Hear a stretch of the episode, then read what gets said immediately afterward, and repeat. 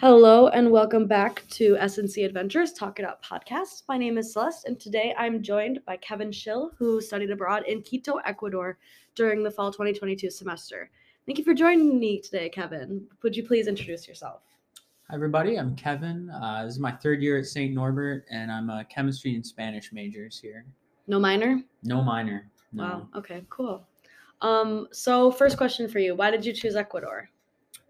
Um, my freshman year here at St. Norbert, uh, one of my RAs had studied in Ecuador the semester before, Mhm. uh, and he was also a Spanish major and wound up telling me a lot about uh, his semester there. And then last spring, the Spanish language TA, uh, Claudia, was also from Ecuador and wound up telling me a lot about um, the school because it's the same school that she studies at. Um, and there was just a lot of people I met throughout my first two years here that were encouraging me to go there. So Cool.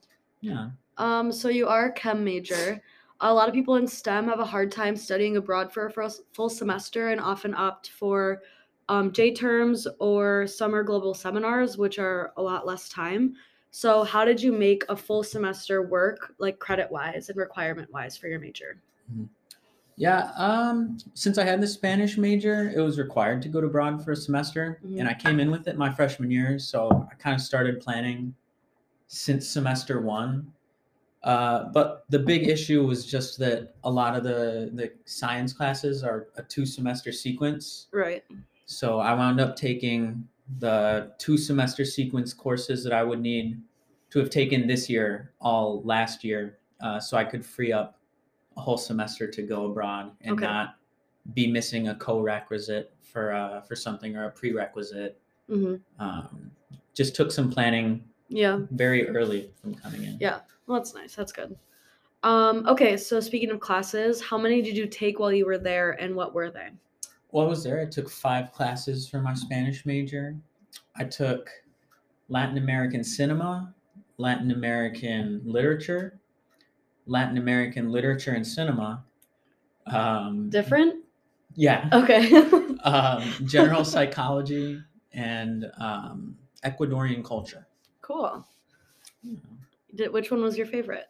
Ooh, probably Latin American literature and cinema, the combined. The combined one. Okay. um because i was the only international student in that one oh, cool. um and it was definitely the hardest class i took hmm um just because we were reading like full length novels Oh, right. um which is a little different than the courses that are kind of geared for international students where it's a little bit more uh, the workload is a little bit Yeah, lighter. l- lighter Yeah.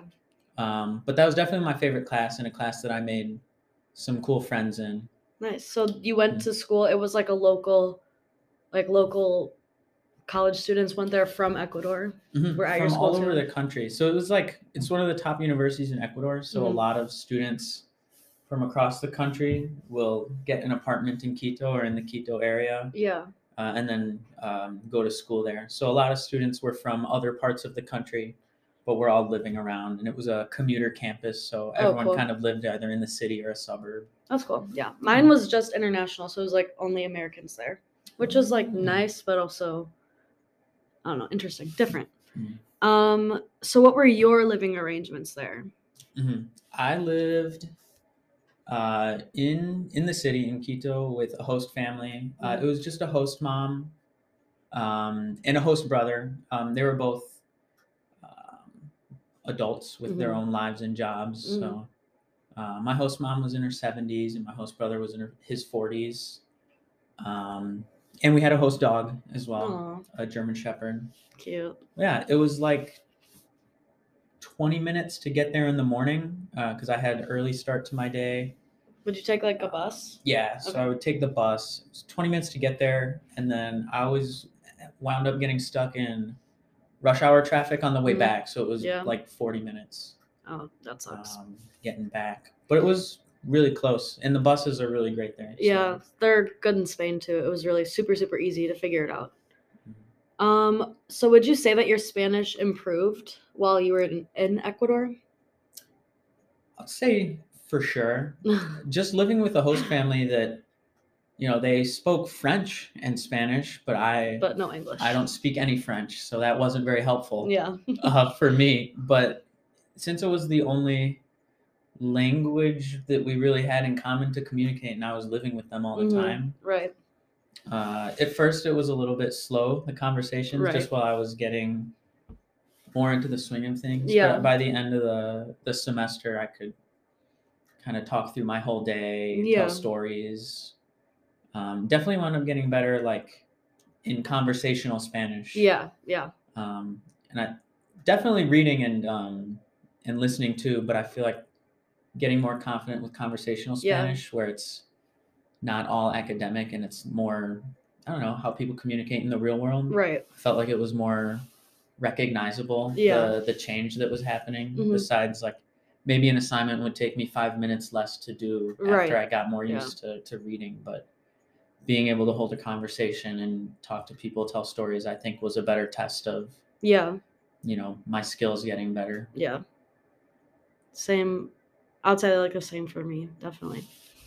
Um, okay, so did you did you do any traveling within Ecuador or outside of out- Ecuador, like any other countries? i didn't go to any other countries but i traveled all over mainland ecuador i didn't wind up going to the the coast um, but i went uh, like in the mountainous region in the andes i Mhm. went to the amazon for a week and then i did my fall break in the galapagos islands which was Sweet. Awesome Yeah. um, and I think it's kind of controversial. It's Ecuadorian territory, but it's really, really far from the Right. mainland. It's So, like Puerto Rico. so yeah, it was really far, and then it was a long plane ride. But that was for sure my favorite place I went. Yeah. Seems I want to go there. It seems really cool.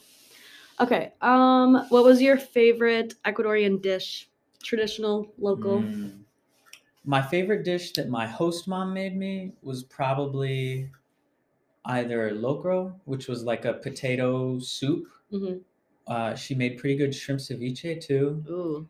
and the way that she would always do it, it was in like a tomato sauce, and she Mhm. would put tons of popcorn in it. Popcorn? Yeah. Interesting. Um, so it wasn't something I'd ever had before. So that was probably my favorite thing my host mom made me. But I wound up going to Cañar with Claudia, the Spanish Mhm. TA from last spring, yeah. Uh, and staying with her and her family for a weekend. And uh, we made uh, we made some guinea pigs. Oh, Uh, so that was really really a cool experience because you know we got to see how to make it from start to finish. yeah. Uh, that was probably the coolest thing I ate. I, I thought it was the coolest thing, and Was I it had the good? most It fun was cooking good? it. Yeah, It was. I good. loved it. We had it with potatoes and beans. Yum. We got to see them running around beforehand. Oh my God. then- That's kind of traumatic. Yeah, I mean, it was. I've never seen my food running around before. yeah. Um, but An it was a really, really cool Yeah, yeah, experience because cool. I'd never done that. Okay. Okay. Um, what was your favorite? I know you said you have a couple of favorites you already mentioned, but what was your favorite memory from abroad? Not the tell me it's not the guinea pig thing. I think it's definitely while I was in the Galapagos. okay. Uh, we did like a snorkel and boat tour of one of Oh, the cool. islands. Yeah. And we ended uh, like that tour. We were like maybe I don't know how far out, but it was like open ocean, Mhm. uh, like sixty meters deep. Uh, and there was like this big rock sticking out that we were kind of swimming around, Mhm. and uh, I was my fa- sharks are like my favorite animals. Sharks and beluga whales, and you know, no beluga whales down in No. Down there. Wouldn't so think. I had to settle for sharks. Right. Uh, but I had never really seen any. It was my first time ever in the ocean. Um, Ever in so- your life? Yeah, while I was abroad. Wow. So. Uh, but I was just kind of swimming around looking, and then I saw like there was like a pack of eagle rays, like big rays Mhm. that are spotted hmm uh, and I like looking at them, and then all of a sudden, like from under them came like this huge hammerhead shark. Uh, Did and it it, was it? crazy. No, it was just swimming around, but Oh. I'd never seen a hammerhead, and it was the biggest shark I saw there the the whole time. That one was really cool.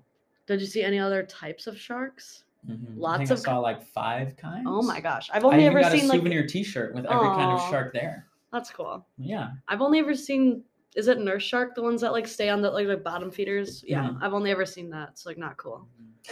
But Anyway, Yeah, definitely that.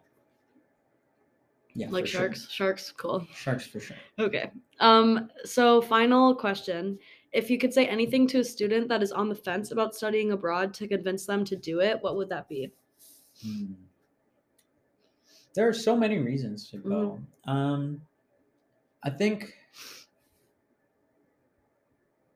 I think more than anything, uh, since I was the only St. Norbert student there, it was like a really cool experience for me to get like another fresh start and another cool experience where I'm getting to meet a ton of new people. Because for most people, it's normally, you know, your high school friends that you grew up with all the time, and then some people go away to school, and Right. then you know you make a, dif- a different group of friends.